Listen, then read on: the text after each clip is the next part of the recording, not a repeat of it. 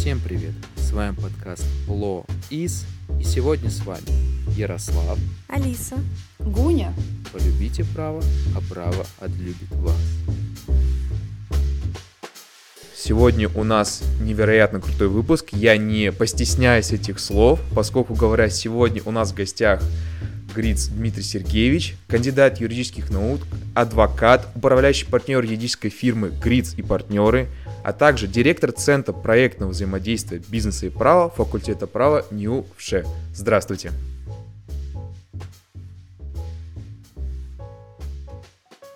Здрасте, здрасте. Ярослав и Гуня, здрасте. Да, спасибо огромное, что приняли наше приглашение. Для нас это огромная честь. Давайте переходить к первому вопросу. Меньше слов, больше дела. Да, давайте. А то, а то такой анонс, я даже и думаю, интересно, о чем идет речь, да. Все наши выпуски мы начинаем с нашего традиционного вопроса, классического, почему юриспруденция.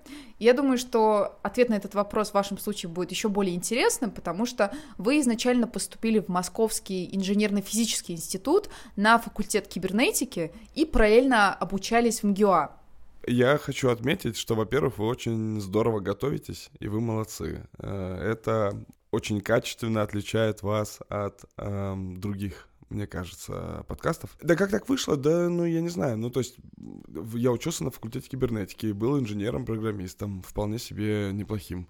Но понял, что мне совсем не по душе это... Не по душе просто, как бы, взаимодействовать с компьютером. Почему юриспруденция, честно сказать, я не знаю, потому что у меня нет какой-то классной истории на этот счет. У меня потом уже я начал вспоминать, что, кажется, у нас был друг семьи, какой-то адвокат, и он всегда был такой красивый, э, всегда был такой остроумный. И, короче, когда он приходил к нам в гости, то было все прикольно. И поэтому мне кажется, что как-то так на подкорке осталось. Поэтому на самом деле я мог не стать юристом, а мог стать экономистом, финансистом или еще кем-то. И в этом смысле я хочу, ну, как бы обратить внимание тех, кто слушает нас, что если вдруг вы понимаете, что вы понятия не имеете, кем хотите быть, это вообще супер нормально. Вот я стал юристом, так уж вышло, и больше никогда не работал инженером-программистом, но э, вот такой виток как бы через, через профессию вполне себе, я теперь очень люблю право и юриспруденцию, хотя никогда не мечтал быть э, в этой, в этой отрасли. У нас часто так вот гости рассказывают, что, да и мы сами можем на самом деле сказать, что я вот сам аналогично, не знаю почему, э, я пришел к юриспруденции, мне просто как потянуло, потянуло в итоге там и на курсы МГИА, вот, и когда вот увидел вас на дне открытых дверей там по институту бизнес-права, и опять же, э, все, да, правильно сказано насчет того, что поймите, что если вас, вы не понимаете, кем хотите стать в будущем, это нормально, потому что многие в итоге идут не туда, куда хотят. И вот у нас в работе уже был случай, рассказывали, что э, до 25 лет работал мужчина, очень умный, очень крутой юрист, но потом просто понял, что это ему не по душе, и он поехал собирать клубнику в Шотландии и счастлив. Поэтому, да, тут главное быть э, все-таки счастливым в этом отношении.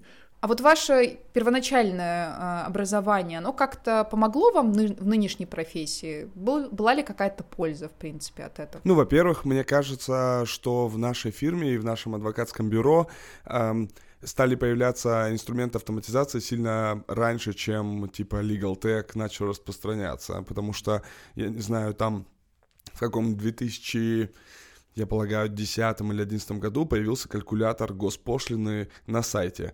А мы, мне кажется, там, ну, короче, уже в 8-9 тоже уже его сделали. Поэтому, ну, какие-то технические такие штуки, эм, они быстрее у нас приходят, эм, потому что мне близко IT.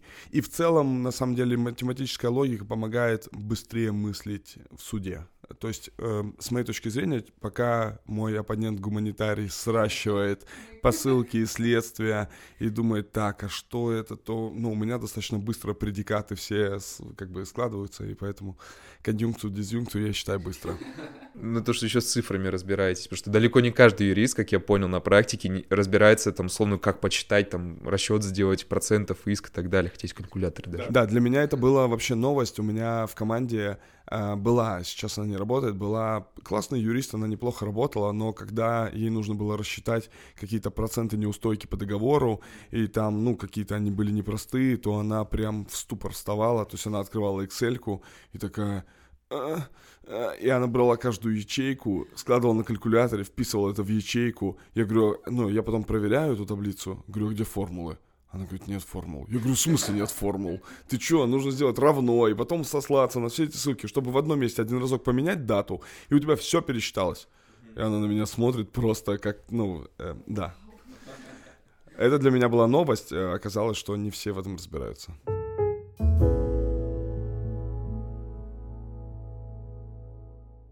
Когда мы слышим о каких-либо успешных юристах, чаще всего показывают ту точку, в которой человек оказался благодаря своей плодотворной работе, без условной точки старта. И хотелось бы узнать о том, как вы начинали строить свою юридическую карьеру, особенно учитывая, как вы начинали именно свой образовательный путь, и э, вас сначала само потянуло к бизнес-праву или была какая-то предыстория, другие там, э, отрасли права? Мне кажется, что у меня такой путь эм, очень неромантичный. Э, я сейчас объясню почему. В общем, я учился на юриста, и со мной в футбол во дворе играл мужик, такой лысый, который сказал, что он тоже юрист. Э, и он говорит, а давай пойдем ко мне работать. Я говорю, ну пойдем. И мы были в таком маленьком, маленькая юридическая фирма. Мы сидели в здании Красного Креста, снимали кабинет на академической. Короче, это было достаточно странно. Не, э, типа не сериал Сьюз, а, а, была... И важная штука, что чем я занимался. Мы э, занимались локальным маркетингом, как сейчас бы я назвал это. Короче, мы ходили, по судам, например, я ходил в суд и брал с собой кучу визиток, и там раскидывал по суду, еще тогда можно было в судах общей юрисдикции, я помню сейчас в Черемушкинском суде, я оставлял визитки, короче, везде, а еще я лазил на столбы и вешал такие картонные э, такую картонную рекламу, я не знаю, я сейчас скажу, и у меня, наверное, административное правонарушение появится, но, короче, я на такую проволоку вешал картонную рекламу, э, заказывал на асфальте реклама юрист, там, что-то, в общем... Да, да, да. Это, короче, мои, моих рук дело в 2007, мне кажется, наверное, седьмой или шестой год. Эм, и я работал в этой фирме. Э, был сначала помощником юриста. Э, да, я, например, занимался тем, что нумеровал и архивировал все-все-все книжки и брошюрки, которые там были. Короче, моя задача была проклеить номерки на все-все-все книжки, внести их в Excel в огромную, чтобы знать, где что находится, и расставить их нужным образом я этим вообще, ну и делал какие-то юридические еще задачки, э, такие там, типа закон о защите прав потребителя, что-то еще. У нас была компания строительная на абонентском обслуживании, мы помогали всякие договоры подряда, генподряда и так далее, разбирались там, была сербская какая-то, не знаю, как она к нам попала, короче, там бизнесом не очень пахло. Вот, а потом эм, я пошел в коллегию адвокатов, а, ну, вот на первом месте работы мне чуть-чуть платили денег по-моему. Ну, не сразу, но когда-то начали платить. А вот на втором месте в коллегию адвокатов я им доплачивал. То есть они мне ничего не платили, а но чтобы у них числиться, я доплачивал ровно ту сумму, которую как бы они с расчетного счета за меня, как там зарплату, все такое числится, чтобы стать адвокатом. И я вот эту коллегию, Московскую городскую коллегию адвокатов ГРИОС, э, короче, она находилась на Арбате. У меня не было никаких знакомых, это важная штука, что я с Камчатки, поэтому у меня нет никакого протеже, друга папы или друга мамы или знакомый какой-нибудь. А вот у меня знакомый адвокат, пойди к ней попрактикуйся. У меня вообще таких штук никаких не было. Я просто босяк, как бы с Камчатки, с Дальнего Востока. Вот, и в конечном итоге я был вот в этой коллегии, им доплачивал немного денег, потом я стал приносить какую-то ценность, работал, работал, ну, я развозил какие-то адвокатские запросы везде, мне нужно было сделать, например, 30 адвокатских запросов и развести их. И это тоже интересная задачка, потому что на самом деле у тебя не хотят принимать адвокатские запросы, твоя задача, чтобы тебе штамп поставили или ты на видео снял. Это супер опыт и супер крутая работа. Эм, я один раз в детском патологоанатомическом центре пытался охранника за заставить поставить мне штамп, он мне говорил, пошел отсюда, и я там, короче, э, ну, было жестко. И в конечном итоге, короче, в этой коллегии адвокатов я поработал, поработал, поработал. Я был помощником, помощником, потом получил высшее образование, стал стажером. Э, год поработал стажером, все, у меня был достаточный ценз этот профессиональный, и я мог пойти подаваться на экзамен э, адвокатский. Я пришел на адвокатский экзамен, там был Генри Маркович Резник, который сказал «Здравствуйте, здравствуйте». Генри Резник супер крутой адвокат. Ну, это для меня этический пример такой целостности и, и ценности в голове человека, поэтому Генри Маркович очень крутой и очень мной уважаем. Э, но, тем не менее, я... Там, короче, такая ступенчатая, эм, ступенчатая сдача экзамена была. Я сдал тесты на необходимый балл. И тогда допустили до устного экзамена. И я на устном экзамене, там на каком-то шестом или седьмом вопросе, мне Генри Маркович говорит, Дмитрий Сергеевич, а почему у вас эм, за тест там, типа, не сто процентов? Я говорю, да не знаю, ну вот так. Он говорит, ну, для красного диплома МГУ имени Кутафина недостаточно, конечно. И говорит, все, ты, ну, типа, всего доброго на следующий год. И я говорю, подождите, говорю, у меня тест это как бы отсекающий фактор. То есть тест сейчас не рассматривается, результаты теста. Мы сейчас рассматриваем только мой устный ответ. Ну, короче, мы с ним чуть-чуть поспорили там, подискутировали, и они меня отправили. Я с первого раза не сдал адвокатский экзамен. Я пришел к себе в коллегию, рассказал им это. Они говорят, да ерунда какая, ты просто завалил, что ты нам рассказываешь. Я говорю, да я вам серьезно. И они узнали, они спросили там у кого, кто в квалифкомиссии еще сидел. Говорят, правда так было. А, и, мол, передали так, что если вот эта энергия через год не собьется, то он будет крутым адвокатом. Это Генри Маркович сказал. Я думаю, вот типа, э, такое меня проверяет. И, ну и я как бы год где-то потусовался, тоже стал снова быть помощником, снова этой коллегии адвокатов, потом пришел на второй год, все сдал, все хорошо, Генри Маркович снова мне сказал, что все теперь хорошо и все такое. И вот так я стал адвокатом. И я сразу же э, открыл свой адвокатский кабинет и потихонечку э, практиковал. Вот, а потом у меня стало адвокатское бюро. Ну, то есть, короче, у меня такой рост, наверное, не очень, э, не очень стандартный. Ну, вообще, это важно, что вы отметили, так сказать, такие неудачные моменты вашей истории, потому что, ну, правда, когда ты видишь, особенно в некоторых запрещенных социальных сетях, в одной из них мы поговорим чуть позже, э, истории юристов, они все такие крутые. Значит, я выиграл суд на 500 миллионов рублей, я там сходил уже и в, и в Конституционном суде, там, э, довел дело, в общем, и все такое радужное, и ты смотришь на это и думаешь, а, а, а я вот что? Я вообще куда? Какие у меня навыки? Я, я смогу тогда расти? Потому что ощущение, что у, у людей... Нет, понятно, вот здесь, конечно, понятно на подсознательном уровне, что путь был какой-то, но важно же об этом говорить. И, собственно, переходя к э, социальным сетям, а именно к вашему блогу в запрещенной социальной сети, э, он составляет почти 22 тысячи подписчиков, это правда, да. Моя мама старается. М- моя мама, я думаю, что это моя мама, подруги и пакистанские боты, которых моя мама и нагнала. И помимо этого вы ведете телеграм-каналы, у вас есть собственное шоу на ютубе без прав. Кстати, советуем всем слушателям его посмотреть. Выпуски действительно очень полезные, крутые. И также вы записываете свой подкаст «Архитектура партнерства». Поэтому хочется задать такой вопрос, считаете ли вы, что юристу для достижения успеха социальные сети, медиа, они просто необходимы? И этот вопрос нас особенно волнует, учитывая то, что сейчас можно услышать о важности построения своего бренда, не говоря уже об изобилии соответствующих курсов. Что вы думаете на этот счет? Считаю ли я, что нужно вести социальные сети? Ну, как вы перечислили, нет. Судя по тому, что вы перечислили, конечно, не считаю, что зачем ее вести. Эм, я думаю, что это какое-то естественное мое проявление. Честно сказать, я не не загадывал с самого начала, мол, сделаю какой-то свой бренд, контент-план у меня будет, короче, какая-то штука, мы будем так завоевывать инфосферу и все такое. Эм, нет, я так не делал. Я с самого начала, ну, то есть у меня была как бы идея. Э, идея правосознания. Я считаю, что наше общество начнет жить лучше, если не юристы, ну и юристы тем более, будут знать законы и будут знать, как защищать свои права. И тогда нарушителей прав, им все меньше места останется для существования. Ну, потому что представьте, что каждый понимает, как защищать свои права, где ставить подпись, где ее не ставить, что читать, что не читать и все такое. Ну, тогда наруши... нарушителей, жуликов и мошенников будет все меньше и меньше. И как бы с этой идеей правосознания я долго был в офлайне, то есть я делал всякие тренинги, семинары по правам автомобилиста, по правам, как снимать квартиру всякое такое. Это был какой-нибудь там 2000, наверное, типа, ну, лет 11 назад, 12, 10-11 год.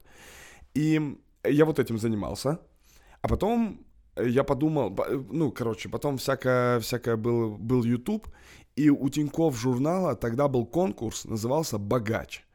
Э, короче, конкурс был про финансовую грамотность. Нужно было снять видеоролик, где ты рассказываешь, как финансово быть грамотным.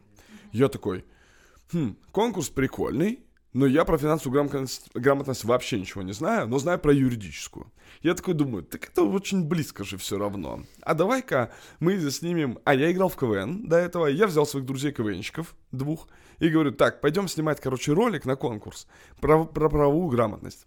И сюжет ролика был такой, что некоторый человек собирается участвовать в конкурсе, ну, как бы это был ролик на конкурс про этот конкурс. Про то, что он читает вот эту конкурсную документацию Тинькофф журнала и разносит ее в щепки, потому что они там права забирают и всякое такое забирают. Да, ну и мы, ну и как бы там такой сюжет, что есть как бы Валера, это человек, который с низкой правовой культурой, и есть адвокач, который ему помогает. Это супергерой, который его спасает, потому что Валера вечно встревает в какую-то ерунду, он вечно надает долгов или э, в долг, или там что-нибудь подпишет, не читая. Появляется адвокач, и конкурс же «Богач» назывался, и поэтому мы в конце придумали так, что, что бы ни случилось, я в конце появляюсь и говорю – Слушай, что говорит адвокач, и ты будешь богач. Да, и мы, мы, короче, подвязали эту штуку. И, ну, отдали это на конкурс. И в итоге там было три победителя, и мы вошли в тройку. И потом э, из тройки выбирали, Олег Тиньков выбирал гран-при, и он выбрал наш ролик. И, короче, мы получили контракт на, по-моему, 6 роликов типа YouTube сериала «Адвокач» про правовую грамотность. Не про финансовую. Хотя была с самого начала все про финансовую грамотность. Но мы как бы залезли с правовой и выиграли с правовой грамотностью. Мы сняли эти шесть роликов. Эм, Тинькофф Банк, ну или Тинькофф Журнал сказали, блин, вы красавчики, давайте снимать еще. В итоге мы, короче, за два года сняли 33 ролика, и там были режиссеры, сценаристы, костюмеры, гримеры, артисты, актеры. Короче, было очень прикольно. И вот так пошел у меня YouTube. Э, и из-за того, что я играл еще в КВН, и плюс был вот этот адвокач, то парни из компании, ну, из YouTube э, Жиза сказали, Дим, а чё, ты же адвокат, чё, приходи к нам интервью дай. И я дал интервью. Ну и вот так пошло-поехало. И так пошли социальные сети. То есть в целом это как бы, мне кажется, короче, э, отвечая на вопрос, нужно или не нужно, мне кажется, что сильно зависит от того, что по душе. То есть я убежден, что если тебя прет, как бы ты все равно не можешь не выкладывать, ну, то есть ты не можешь как бы э, остановиться, генерить контент, то генери контент и выкладывай куда хочешь. Э, если тебе это прям боль доставляет, мне кажется, что не надо этого делать, честно сказать. То есть мне, мне не кажется, что есть какие-то правильные сценарии. Э, Ярослав сказал крутую вещь, как бы главное быть счастливым. Вот если ее чуть-чуть как бы декомпозировать на части, то мне кажется, что нужно заниматься тем, что тебе по кайфу. И если это делать так, то так и выйдет, как бы. И поэтому хочешь вести социальные сети, веди. Не ведется, совсем хрустит у тебя аж все от этих шестеренок, как это нужно вести. Да забей, вообще не надо ничего вести. Работа, я не знаю, с госкорпорациями, они все равно не читают соцсети. Ну, то есть можно, даже юриста можно выбрать, ну, очень разные ниши, которые вообще B2C, ну, в смысле, э, как это, business to customer, короче, частных лиц, теб, тебя не будут нанимать частные лица, ты просто будешь в корпоративных кругах тусоваться, где-то там, ну, я не знаю, э, Юлий Тай, например, классный юрист, э, вообще уважаю его, он молодец, у него вообще нет в социальных сетях, ни в Фейсбуке, нигде, и в этом смысле, мне кажется, как бы тоже, тоже подход. И он, востребован ли он? Да, востребован. У него просто свои методы, поэтому никакой проблемы с этим я не вижу, если честно. Да, тут на самом деле есть такая проблема, что некоторым адвокатам в особенности навязывают, что юристу обязательно иметь личный бренд, социальные сети. Это чаще всего тренеры по личному бренду говорят. Да. Причем, которые вообще не связаны с миром права, но говорят, слушай, да как без социальных сетей сейчас клиент находить? Но я, честно говоря, вот попрактиковал сейчас полгода и понял, спокойно. Просто ты именно работая с компаниями, например, если там все идет не по социальным сетям, а по своим каналам. Просто, например, сказали, слушайте, нам нужно, например, услуги там-то, взыскание задолженности, налоги, еще что-то. Да вот, держи контакт, все. И не, не обязательно здесь иметь социальные сети. И здесь, в нашем случае, вот мы тоже руководили здесь этим принципом, чтобы нам было самим комфортно, поэтому мы не ведем условно там ТикТок или а, запрещен социальные сети мы прекратили немного, да, тут наши а, именно вести, потому что поняли, нам некомфортно, например, сидеть вот в Банграме, мы что нам вот удобно ВКонтакте и на стриминговых платформах. И главное, да, наша цель тоже, это вот и правовое просвещение, что мы там разописывали, и про права людей с ограниченной возможностью здоровья, и про донорство крови, хотя вообще, казалось бы, какая тут право. Но все это как раз делаем, чтобы тоже достигать этих целей, потому что на самом деле это надо, да, вот именно как вы правильно подметили, если все будут знать, то не бу- ну, по крайней мере, конечно, правонарушения всегда будут, но их будет как можно меньше.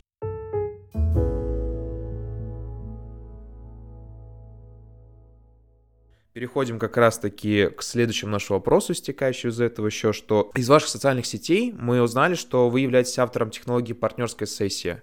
И для наших, слушателей, а, для наших слушателей коротко отметим, что партнерские сессии — это встречи со владельцев компаний, будущих или уже существующих, для обсуждения формальных и неформальных условий ведения совместного бизнеса.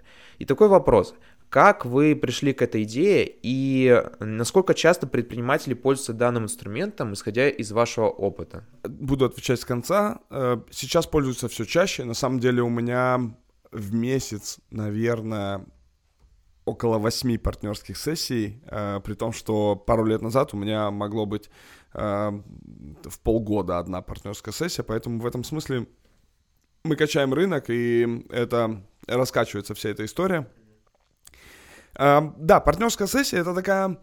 Ну вот представьте себе, как э, предприниматели приходят к юристам за уставом и корпоративным договором. Они типа приходят такие и говорят, здрасте, а вы делаете корпоративный договор для IT-компаний? И ты говоришь, ну если ты делал, ты говоришь, да, делал. Они говорят, ну все, сделайте мне, пожалуйста. Ты говоришь, эм, извините, ну, даже не, независимо от того, что вы IT-компания, но вы же вот два, ну вот представьте, у нас Ярослав и Гуня являются совладельцами, не знаю, медиа-студии, вот, допустим. Вот они, вот они говорят, а, а корпоративный договор для медиа делали? Мы такие, ну да. А, они говорят, ну вот и сделайте.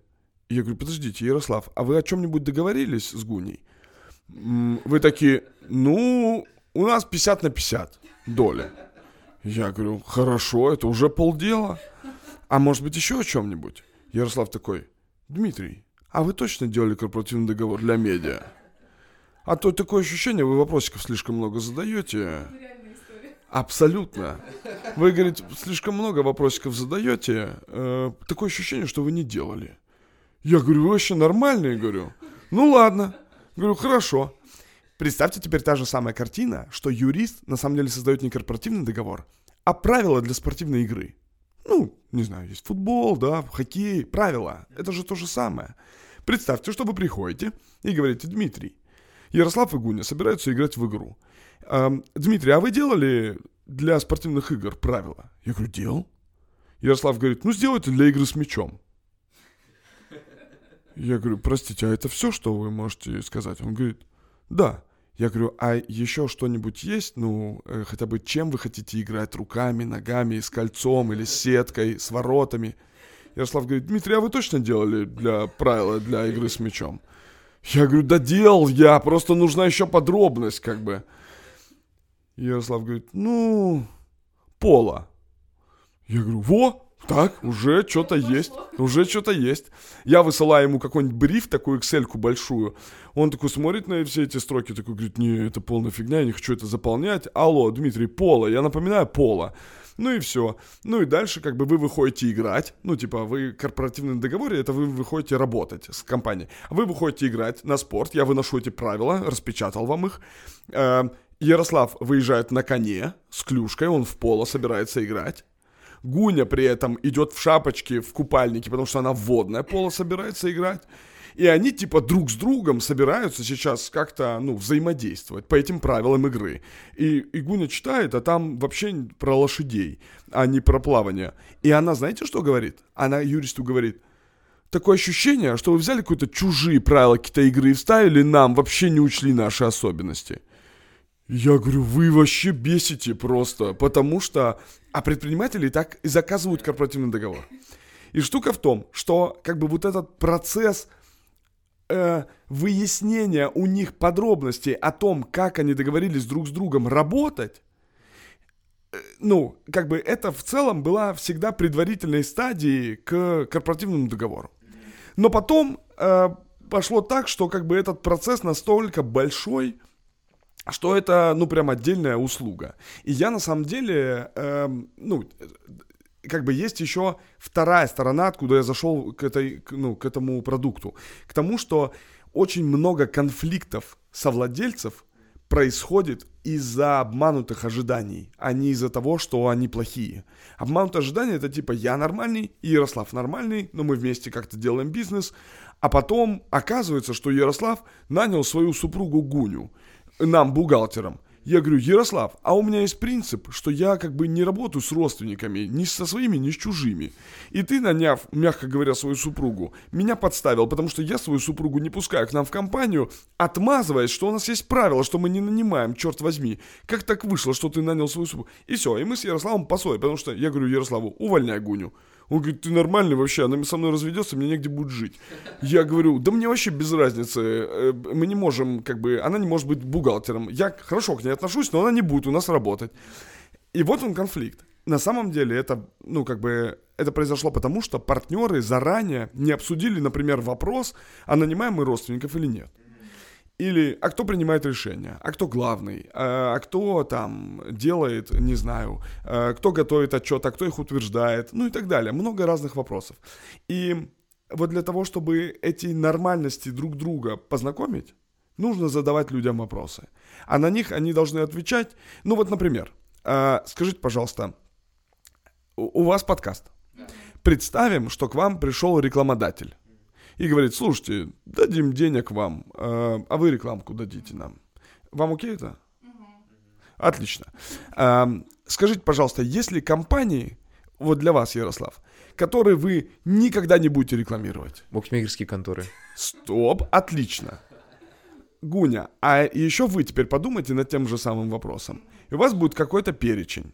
Давайте, Ярослав, еще что-нибудь, кроме букмекерских контор. А, микрофинансовая организация. МФО, точно, да. Эм, сомнительные банки. Вот, уже интересно. Как только начинается оценочная категория сомнительный, например, то, например, какой банк вы бы не хотели рекламировать? Которого низкий рейтинг доверия, а по там, какому сайту Банки.ру, например. Ну, типа городской банк э, города Сызрань. Да. Ага. Да, но проблема в том, что Гуня его привела. Вот смотрите, какая штука. Что типа, ну не знаю, Гуня поехала куда-нибудь на какую-нибудь конференцию. Там был какой-то вполне себе нормальный, он правда честно нормальный парень. Да, он маленький банк, да, он не федеральный, да, он какой-нибудь алтайский, типа региональный банк. Гуня познакомилась с ними, правда нормальные ребята, ну так, если что, при, ну, приводит их, Ярослав говорит, вы ты кого, типа, привела? Мы, мы его не возьмем. А Гуня уже с ними контракт подписал. Ну, не подписал еще, но уже много чего обсудили, пока из Алтая ехали, все обсудили. Ярослав говорит, мы не будем его брать, потому что у него низкий какой-то там кредитный рейтинг. Да, да. Гуня говорит, ты нормальный человек вообще? Ты мог заранее это сказать? Я столько работы проделала. И из-за этих штук, как бы, ну, здесь дальше вопрос. А вот будете делать вы там большой подкаст. А если приходит гость, которого один хочет, а один не хочет? Было такое. Вот. И здесь важно, например, вам договориться, что вы заранее обсуждаете гостя внутри себя, а не сначала ему пишете. Потому что здорово, что вы так сделали, но вы могли сделать не так. Типа, один написал грицу, второй говорит, в смысле грицу? Это нормально вообще, не надо грица.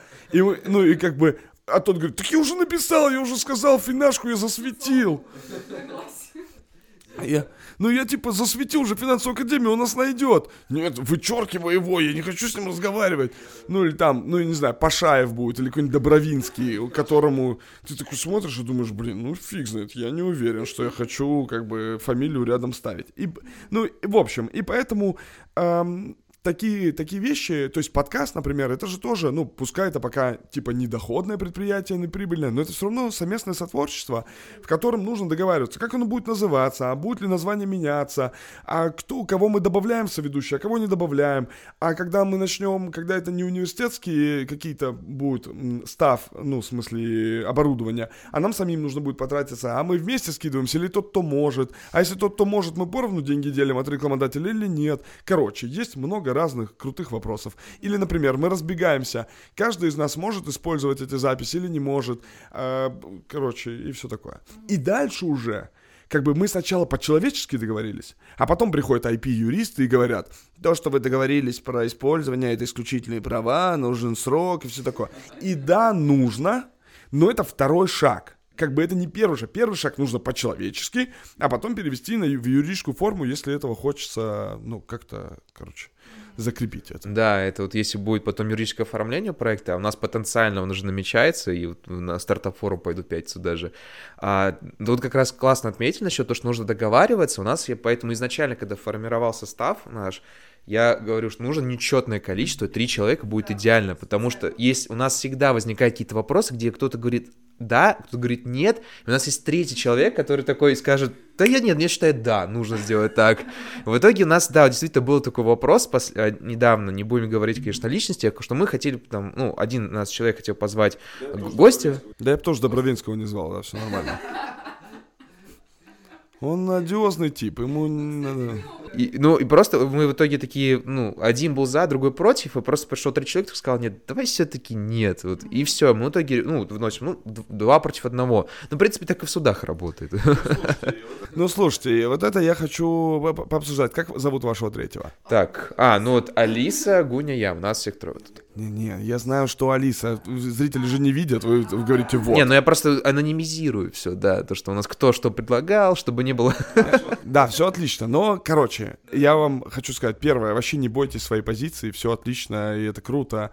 А, во-вторых, эм, я бы отнесся, с вашего позволения, к вашему решению про большинство. Потому что, с моей точки зрения, вот это типа э, принимаем большинством, у этого есть вопросики. Потому что ты как бы два против одного, тебе окей этот метод, когда ты там, где два. Но там, где ты один, ты говоришь, это что такое? Алиса, я правильно понимаю, что ты не сразу мне эту новость сказала, но сначала с Гуни ее обсудила, вы объединились, и теперь вы единым фронтом пришли и сказали, что мы его не позовем, потому что он, мол, э, права женщин обижает. Вы, короче, просто положи свои нюнчаки... Положи, положите свои нюнчаки на пол, никто не хочет никому зла. И здесь, ну, как бы, э, начинаются политические игры. Потому что, типа, блин, ну он отзывается, он говорит, что места женщин на кухне, да пошел он, как бы, не будем его звать. И вот бы еще он узнал, что мы его не позвали, да? Было бы здорово. Короче, вот этот метод принятия решений, почему он втроем на самом деле не очень хорошо, он по не очень принципиальным вопросам работает. Ну, в смысле, такие, ну ладно. Но по нему вы и так могли бы, типа, ну, убедиться, приняв сами решение, что ладно, доводы там девчонок э, нормальные.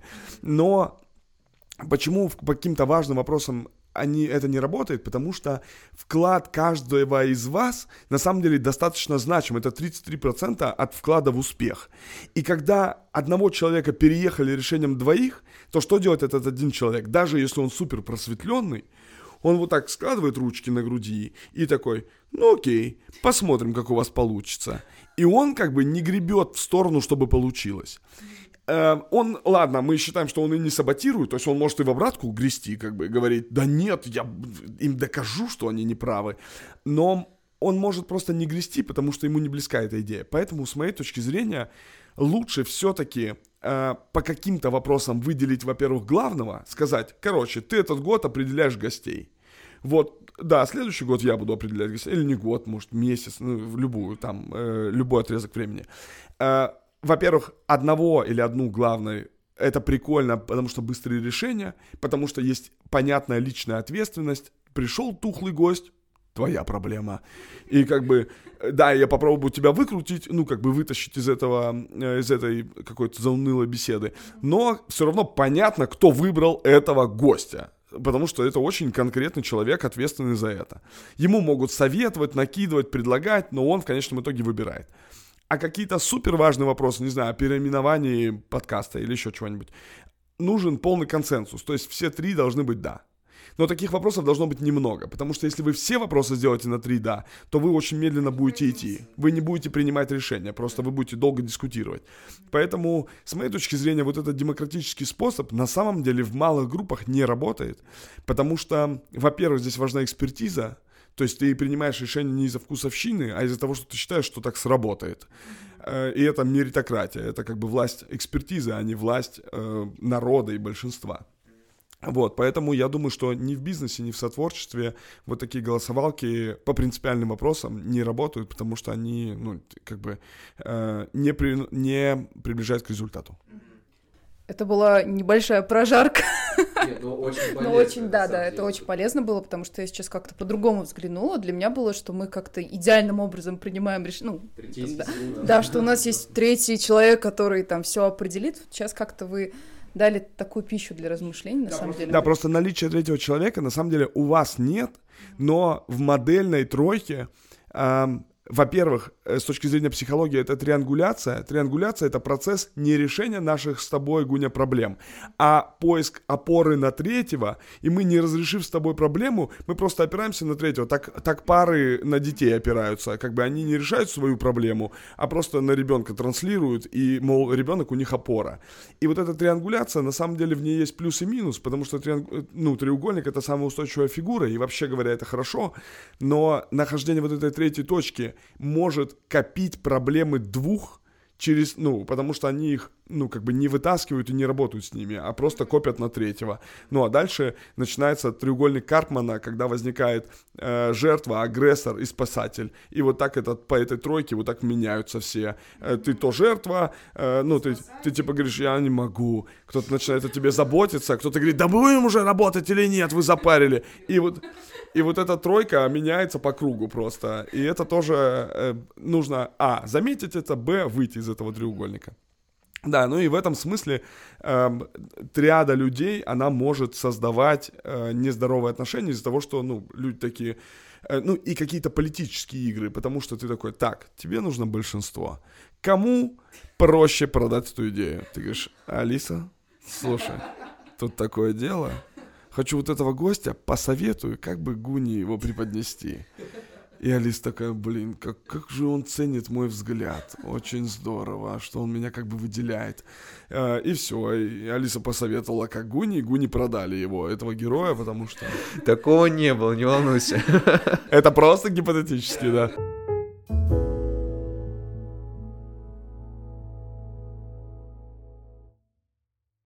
Добавлю к вашим словам, э, очень ценным словам, что всегда важно э, аргументировать свое мнение, что вот свойственно нашей команде, то есть мы всегда, если мы говорим да либо нет, мы всегда стараемся обосновать. И плюс нам повезло, э, что чаще всего у нас консенсус, действительно, то есть что мы за или против, все прям единогласно. Ну, бывают какие-то моменты, это нормально. Вот, главное, что мы возьмем вашу идею за основу для дальнейшего нашего сотрудничества. Вот. А теперь от э, такой интересные бизнес-модели, да, о дискуссиях об этом. Перейдем, собственно, вот к проекту, который вы тоже упомянули, это YouTube-проект «Жиза», э, и четыре года назад вы понимали в нем участие, мы посмотрели этот выпуск, очень интересный и популярный, на секундочку, канал больше, да, и канал классный, более миллиона, по-моему, он набрал этот выпуск, вас еще... 1,7, по-моему. Да, даже больше, да. И вас еще во второй раз на него пригласили. В общем, очень круто. Выпуск назывался «10 глупых вопросов адвокату». И на вопрос, что вас бесит в профессии, вы ответили несправедливость, говоря о том, что работа с уголовными делами очень сложная и зачастую исход известен. Да, и у нас, да, до вас тоже был э, бывший следователь, а потом уже а, нынешний адвокат по уголовным делам, и он сказал ровно те же слова, что и вы. Что вас бесит в профессии, в профессии сейчас? Уже прошло 4 года. Да все тоже. Ну, на самом деле, эм, меня сейчас, например, бесит в профессии... Э, давайте так, начнем с того, что я очень люблю эту профессию. Именно поэтому, честно сказать, я ее перепридумал для себя и стал заниматься вот этими партнерскими сессиями, потому что в партнерских сессиях нет вообще государства. Там есть три партнера, которые собрались сделать какой-нибудь подкаст или э, транс, э, какую-нибудь континентальную компанию. Э, и есть я. И больше у нас нет никого. И есть вот эта человеческая э, договоренность. Государства тут нет. И поэтому я не ушел из профессии, а просто ее придумал для себя по-другому. Но когда э, я начинаю как бы практиковать право непосредственно ходить в суды, у меня есть несколько процессов, в которых я лично участвую, и э, да, меня все больше раздражает, что мы на самом деле как бы применяем правила, которые существуют, пока кто-то сильный в нашем дворе не сказал, что по-другому. Я вот объясню. Представьте, что мы сидим вы, например, супер гроссмейстер по шахматам, вы знаете правила. И вы просто, ну, у вас во дворе э, кто-то играет в шахматы, вернее, они расставили фигуры, не понимают как, и они говорят, эй, юрист, можешь нам рассказать, как вот здесь действовать? Ты такой со своими знаниями говоришь, да, вот коня нужно сюда поставить, сюда офицера, сюда пешки, э, выставил, и говоришь, вот каждый ходит по очереди, там, ну, то есть ты, короче, ты, ну, юрист это человек, который знает правила, ну, норма, да, мы понимаем, что это правило поведения, закрепленное в законе, э, норма права, а мы знаем нормы права. Но приходит в ваш двор хулиган и говорит, так, сейчас черные пойдут два хода подряд. Вот так и вот так. И вот эта ладья у белых мне не нравится, я ее заберу. И эти двое сидят на тебя, поворачиваются и говорят, подожди, а ты же не говорил, что так можно. Ты говоришь, ну а так и нельзя. Они говорят, а вот этот хулиган тогда что? Ты говоришь, да фиг знает. Они говорят, ну понятно. И, и что он нам у тебя тогда спрашивать? Нам же у хулигана надо спрашивать, и с ним просто дружить, и тогда будет все в порядке, у тебя ладью не заберут. Ты говоришь, да, блин, какая-то фигня.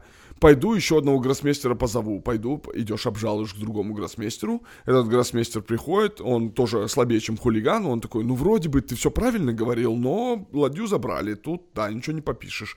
Ну и, короче, вот эта вся история, она про то, что к нам, как к знающим правила поведения, будут приходить все меньше, потому что всем плевать на эти правила поведения.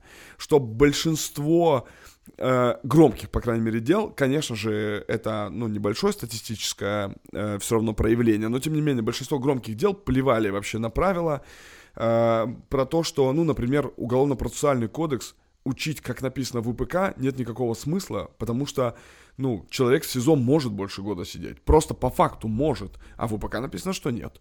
Ну и поэтому жизнь, она другая. И на самом деле поэтому право студентам э, преподавать достаточно тяжело, потому что тебе нужно выбрать как бы один из двух лагерей. Либо учить теории и говорить, чуваки, Просто закройте глаза и представьте, что мир такой, как написан вот в этом кодексе. И поэтому вот читайте его либо учите их реальности. Но тогда нужно сказать, так, ребята, э, все, что там написано, нужно взять только вот это, вот это и вот это. Все остальное, пожалуйста, не читайте, не запоминайте и не живите этой иллюзией. Все по-другому. Почему нужно, почему не очевиден один из лагерей? Потому что, ну, я считаю, что нам нужно как бы продолжать практиковать право так, как оно задумано и написано. Потому что написано оно нормально. Ну, кроме последних там вот этих э, печатных машинок эм, и бешеных принтеров. Последнее законодательство там, не знаю, с пандемией, я бы сказал. Но до 2020 года плюс-минус большинство нормативно-правовых актов адекватны. И их нужно продолжать применять также. Потому что если мы начнем как бы шататься в сторону, а давайте действовать так, как действуют следователи, то мы будем играть в их игру.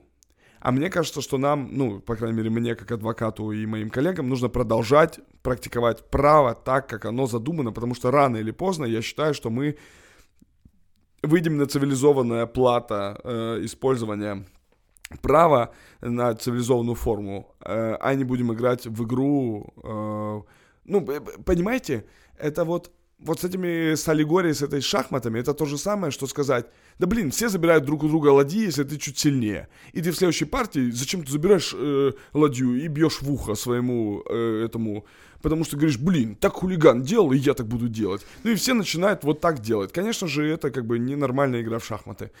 Э, вот поэтому я думаю, что нужно, я бы сказал так, что нужно преподавать студентам реальность, но говорить, что вот будет вот такая реальность, но вы продолжаете долбить и обжаловать эти действия, потому что, потому что вода камень точит. Ну, нам нужно правовое государство. Для того, чтобы оно было, нужно, чтобы люди вели себя правовым образом. Ну, здесь, да, правильно подметили насчет того, что именно поведение людей здесь предопределяет, поскольку, говоря, есть даже такая, по-моему, теория, точнее разработанная прям гипотеза, что если, при в доме разбить одно окно и быстро не заделать его в ближайшие там 10 дней хотя бы или так, то уже через там определенное время там будет еще одно разбито, и еще три, там, и либо вообще все выбьют практически. И это, причем, по-моему, проверяли даже такую гипотезу в одном из бедных районов. И, по сути, то же самое в праве. Если мы будем смотреть то, что вот здесь Э, несправедливость, там э, поступают как хотят, решают там такие вопросы, то люди тоже будут начинать обращаться к таким людям, которые, ну, вот они же решают, а вы там пытаетесь что-то биться, как э, олени там об стену, в апелляцию, об еще прочее, да я к ним пойду лучше. И поэтому здесь, да, мне кажется, нужно просто менять у людей модель поведения изначально. Опять же говоря, это все, на мой взгляд, начинается как раз-таки с университетской скамьи. И здесь вот мы вот переходим к такому блоку вопросов, связанных с образованием и таким наболевшим юридическим, особенно в последнее время для нас. А здесь мы отметим, что вы имеете достаточно большой опыт взаимодействия с университетами, в том числе на управленческих должностях, а, опять же говоря, как в МГУА, так сейчас нынешнем выше. И если посмотреть на этот вопрос широко, какие главные проблемы юридического образования в России вы можете сейчас выделить?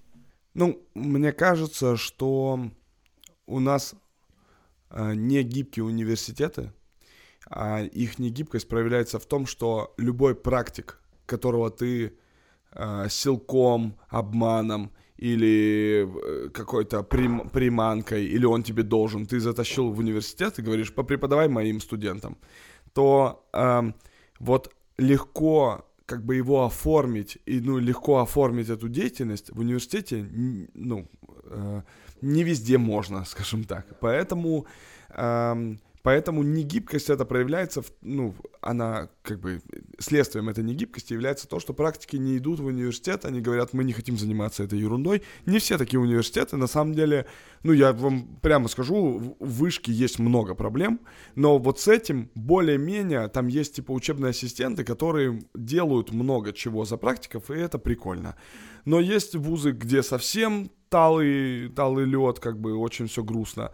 Есть университеты, например, Иннополис, это IT-университет, и, но я там преподавал приглашенным профессором, и там очень классно, очень френдли все.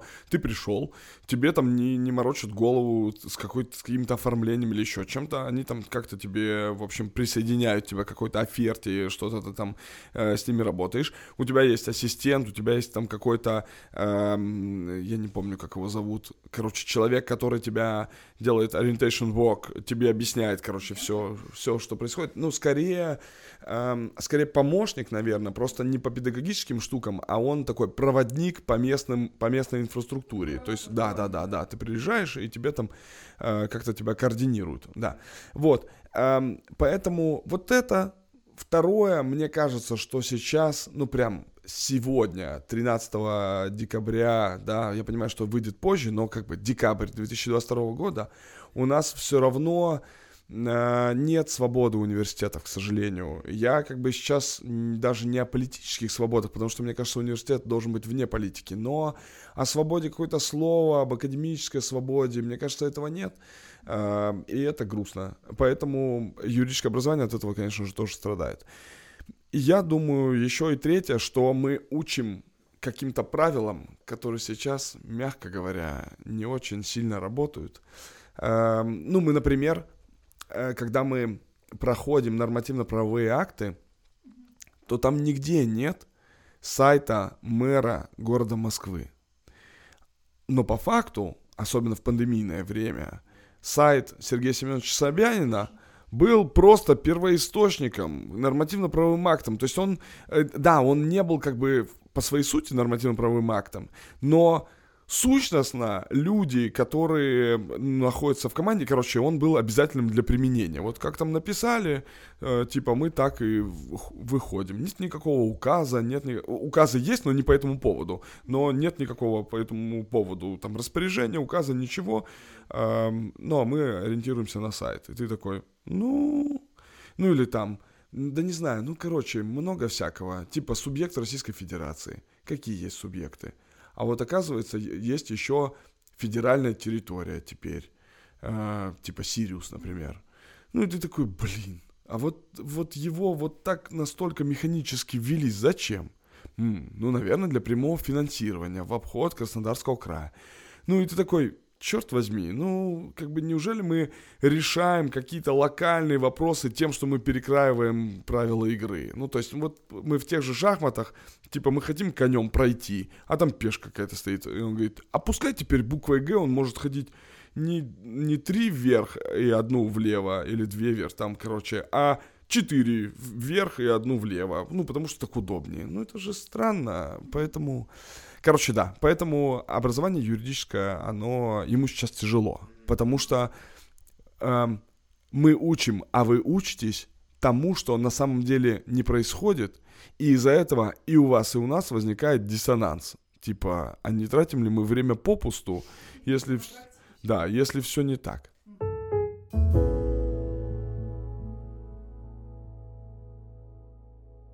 Да, тут э, очень хорошо сказано, особенно последняя фраза, ну, то, что на практике все не так. Вот условно, пример недавний, у нас идет сейчас арбитражный процесс, и почти всю лекцию нам читали про административные правонарушения, рассматриваемые в арбитражном суде. Я прихожу на работу, спрашиваю начальника, у которого уже 9 лет опыта работы, хоть раз вы сталкивались с административным правонарушением в суде, в арбитражном? Он говорит, Хотя он, по сути, он работает только с арбитражными судами. Говорит, ни разу, вообще. А в университете это и вопросы на экзамене, зачетах и так далее, это целая лекция там посвящается. А по факту это нужно просто коротко светить и пойти к практике, условно говоря, там, как писать сквозь заявление. Нам никто за три с половиной года не объяснил, как писать ходатайство, исковые заявления, как это все оформлять. Нам просто сказали задание, пишите, и все, и я там проверю, и обратную связь никто не дал также. То есть все, в итоге я прихожу на работу, и мне прямо начальник и старший юрист говорят, блин, вас всех, походу, переучивать приходится, то есть именно, что вы понимаете, что происходит, но юридическое образование в этом плане стоит дать должное. Оно дает понимание, что происходит, что такое право, как оно есть, и что читать, где там ориентироваться. Но именно на практических основах все реально приходится как будто с самого начала изучать, и действительно, поэтому приходится идти на те же там, бесплатные стажировки, практики, еще как, лишь бы получить эти знания, наконец, чтобы ну, получить их. Да, да, мне кажется, акцентов, правда, не хватает. Мне кажется, что что, ну, там, э, на трудовом праве коллективные трудовые договоры, я думаю, что это целое занятие. А я думаю, что это настолько редкий по факту, э, редкий как бы институт, которым пользуются. Э, ну, э, нет, сто процентов сейчас какие-нибудь кадровики слушают и говорят, слышь, редкий, ты просто дебил, как бы, вот у нас очень часто это. Ну, может и так, но э, вот, как бы, мне кажется, что это очень узкая прослойка. При этом, например, увольнение, я считаю, что прям каждый пунктик 77 статьи Трудового кодекса, 77 как общий, и дальше поехали 78, 79, 80, 81, прям досконально, там по каждому, вот каждый подпунктик там пошло-поехало, а вот так, а здесь, а там. И мне кажется, что, конечно, часть теоретизированных вещей нужно убирать, ну, по крайней мере, может быть, профилировать. То есть можно говорить, ты хочешь быть кадровиком, окей, тебе вот тогда вот такая ерунда, а хочешь быть э, там практикующим юристом, это про другое. Ну да, но просто мы здесь в такой ловушке оказываемся, что, я понимаю, в любом университете, у нас, например, э, в частности, есть э, учебный план. И вот что сказано в учебном плане, вот так и идите, условно. То есть, ну, что это делать? В этом, в этом смысле учебный план э, тоже, это же требование министерства, поэтому не то, чтобы университет такой плохой. Это все про вот эту негибкость. Это про некоторые штуки, которые, да, да, когда говорят, что, слушайте, вот делать учебный план, вы что здесь собрались что-то умное делать, ну-ка сядь на место. И в этом смысле... Э, ну, есть, короче, факультеты, есть отдельные предметы и кафедры, которые в учебном плане пишут так, как требуется министерству, а преподают по-другому. И за это им честь и хвала. На самом деле есть, правда, хорошие преподаватели, есть хорошие завкафедры, ну, у нас это называется департаменты, которые сами практикуют и сами понимают, о чем идет речь. Ну или не только практикуют, есть на самом деле там научно-исследовательские тоже направленности. И в этом смысле им тоже, у них тоже есть своя особенность. Да, то есть мы хотели к этому и подвести, что юридическое образование, оно имеет свои проблемы, как и любое другое образование, мы это понимаем. Просто наша сфера, она сама по себе проблемная, то есть, ну, условно, вот мы выделили проблему, которая существует на практике и в теории, mm-hmm. несоответствие этих двух э, пространств, так сказать. А, тоже здесь про юридическое образование, пару слов хотим еще у вас э, моментов, вернее, уточнить. А, вот что с этим делать? То есть э, то, что студентам не хватает практики, студенты а, постоянно в теории в какой-то, и многие ищут дополнительное время для того, чтобы эту практику урвать вне университета. Вот Какие вы здесь видите возможные решения, альтернативы? Ну, я э, как бы не скажу за ваш университет или за все вместе, но мне кажется, что вот я и моя команда Центра проектного взаимодействия бизнеса и права, мне кажется, что мы на каком-то, по моему мнению, правильном пути эм, пошли. У нас есть, во-первых, проектное обучение. Это такая штука, когда вот вы собираетесь в группу в проект, у вас есть наставник э, от университета, это обычно преподаватель. У вас есть внешний заказчик, ну, например, у нас это BMW Group сейчас, вот я наставник у одной группы проектной, у нас BMW Group это внешний заказчик. Внешний заказчик ставит вполне себе задачу, он говорит, меня волнует, эм, типа, срок заключения договора лизинга по автомобилям и цессия, цессия переуступка прав требования по договорам лизинга.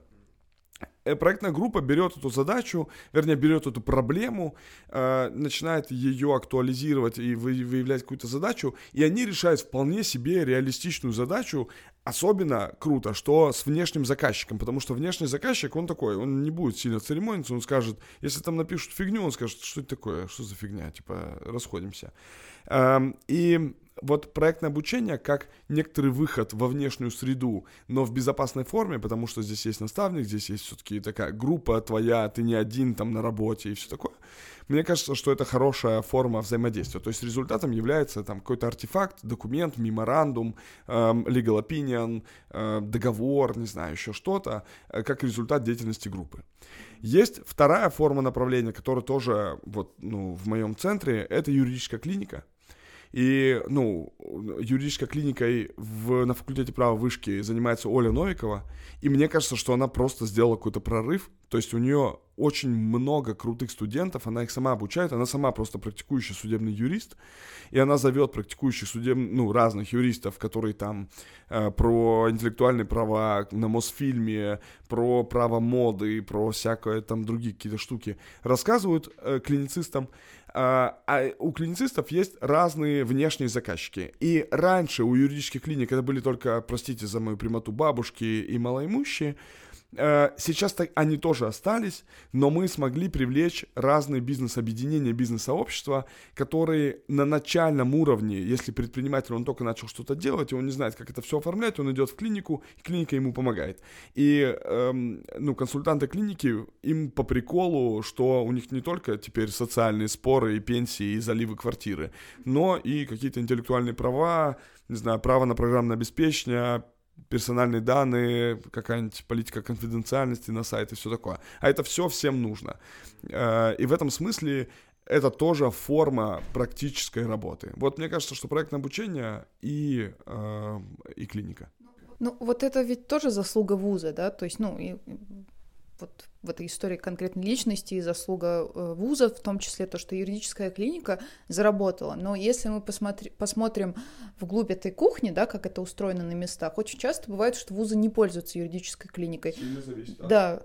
От вуза, конечно, да. То есть, э, вот вы как э, сказали, то, что вы начинали, грубо говоря, с простых каких-то споров бытовых, а потом это разрослось. И вот здесь, наверное, важно сделать вот э, такую ремарку для людей, которые слушают нас из разных вузов. Если у вас тоже такая ситуация с юридическими клиниками, что они существуют на бумаге, или же они не сильно не знаю, распиарены, пусть будет это слово, а, не все о них знают, не все они знают, то здесь нужно поработать над имиджем этой клиники, над, я не знаю, ее условно, как, над ее упаковкой, говоря вот бизнес-языком, грубо говоря. Мне кажется, что там дело не только в упаковке, но и в содержании, и в сущности. Это первое. А во-вторых, честно сказать, мне кажется, что это заслуга не вуза, а человека. То есть здесь важная вещь, что три или, может быть, 4 года назад эта клиника была никакой. В том же самом вузе вуз не изменился, факультет тоже не изменился. Люди на факультете изменились. Э, люди пришли, и дело даже не во мне, а скорее в конкретной Ольге Васильевны Новиковой, которая взяла и просто потащила. То есть до того, как она была, э, был год я руководителем клиники, и там уже начали появляться бизнесовые какие-то заказчики, но все еще не было системы, нормального менеджмента, и я как раз являюсь тем примером, который не так сильно реформировал клинику, как было бы круто и сделать.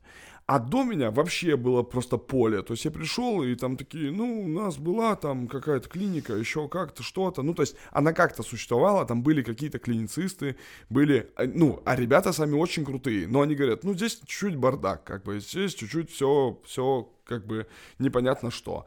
Эм, и дальше мне кажется, что это заслуга человека. И в этом смысле, если брать совет, то мне кажется, что нужно э, ну, там, выпускникам, например, недавним, или, ну, еще, короче, у которых есть энергия, приходить обратно в свой, на свой факультет и говорить, слушайте, давайте я займусь этой клиникой. Вначале, может быть, там на добровольных началах, потом и было бы неплохо на зарплату, там зарплата просто 3 900, поэтому не особо это принципиально. Да, да. И в этом смысле э, брать клинику просто в свои руки. Короче, штука в том, что можно долго говорить, что кто-то что-то не сделал, да, да, но сущностно нужно просто найти какого-то человека постарше, там, вот, Ярослав, своего старшего юриста или начальника, и сказать, слушай, а ты, типа, э, финашку не заканчивал? Не заканчивал. Жаль. Типа, а кто заканчивал? Вот ты нашел кого-то, ну, или, или не заканчивающего его, я же вышку не заканчивал просто притащил его к декану или кому там, к замдекану и говоришь, слушай, давай, давайте клинику возглавит вот этот человек, хотя бы фактически. Конечно, декан может сказать, если он как бы тоже такой нафталиновый, то он такой, ну, я типа не знаю, э, это опасно, это рискованно или еще что-то. Ну, конечно, это не про вашего декана, естественно. Ну так, я гипотетического. Э, э, и, но, но сущностно, реально, только люди решают. Поэтому идете и делайте клинику, и тогда она будет. Никто ее за вас не сделает. Так, а, мы знакомы также с вашей книгой «Адвокат бизнеса». Если э, конкретно говорить про мою историю, я еще взял ее на первом курсе, думая, что, о, сейчас я для себя, как для юриста, узнаю больше, потому что я в целом тогда не понял, что такое право, ну, как любой первокурсник.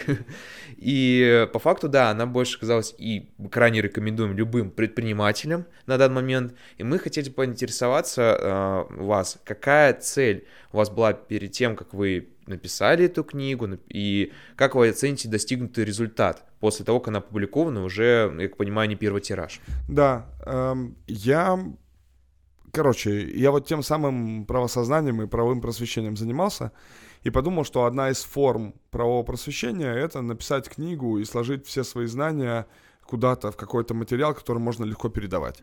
Я много где, где преподавал, там в каких-то бизнес-школах, в Сколково, там во всяких разных э, конференциях и форумах, и везде мне говорили, о, как классно вы объясняете там про договоры или еще про что-то, а где-то можно об этом почитать. Вот, и в связи с этим я и написал книжку, и, э, и да, ее... Э, Э, ну, как бы ее целевая аудитория это не юристы, я специально написал его для не юристов, она очень понятным как бы языком написана, без всяких ссылок на статьи, более того, там, к сожалению, есть две или три ссылки во всей книжке, но я старался, там просто невыносимо было, короче, пришлось их вставить. Uh, то есть я, я старался выдержать стиль, где вообще не будет ни одной ссылки на статьи. Um, вот, и добился ли я? Да, ну, наверное, да. Ну, ее напечатали двумя тиражами, мне кажется, сейчас общий тираж там около 7, наверное, или было, по-моему, 5,4, наверное, около 9 тысяч книг, и, ну, многие отмечают ее как эм, полезную, поэтому я позитивно, позитивно отношусь к этому. Ну, потому что, да, я сам просто как, а, когда читал, я запомнил главные мысли, которые все равно как для юриста для себя отметил, что нужно составлять договор так, чтобы он не победил в суде, а как, чтобы он вообще не довел до суда. И то, что насчет партнеров, вот как раз-таки сегодня мы вот это обсудили очень хорошо, там тоже это было очень хорошо отмечено, что договариваться нужно заранее, все прописывать и так далее, что иначе потом вот возникнет ситуация спорная, у вас там не будет никакого партнерского соглашения, и вы будете там, ну, разбираться между собой там языком фактов, так назовем его. Поэтому здесь, на самом деле, я, а, хоть это, да, книга целевая аудитория другая для предпринимателей, но я все-таки наверное, порекомендую это юристам, чтобы, во-первых, посмотреть на то, как, во-первых, человечно можно написать, потому что некоторые юристы пишут, как будто сами знаете, или сами для себя. Плюс еще здесь очень крутая работа Максима Ильяхова в плане редакторства да, была. Да, очень. Да, поэтому, ну, тоже это отдельно как э, его отмечаем здесь. Поэтому э, мы сейчас переходим к нашему последнему вопросу. Да, к сожалению, это последний вопрос. Наша беседа так подходит к концу. Что вы можете пожелать нашим слушателям, ваши какие-то напутственные слова? Я не знаю, кто, кто наши слушатели. Если они в большинстве своем юристы, то с моей точки зрения пожелать можно только одно. Продолжайте практиковать право, то, как оно задумано, а не то, как, а не то куда нас толкают. Эм, избегайте права сильного, ну, про вот эту штуку, что кто сильнее, тот и прав. Вот мне кажется, что э, за кем правда, тот и прав. И в этом смысле э, я думаю, что нужно продолжать практиковать право, несмотря ни на что, и становиться достойными юристами даже в таких тяжелых э, условиях и обстоятельствах.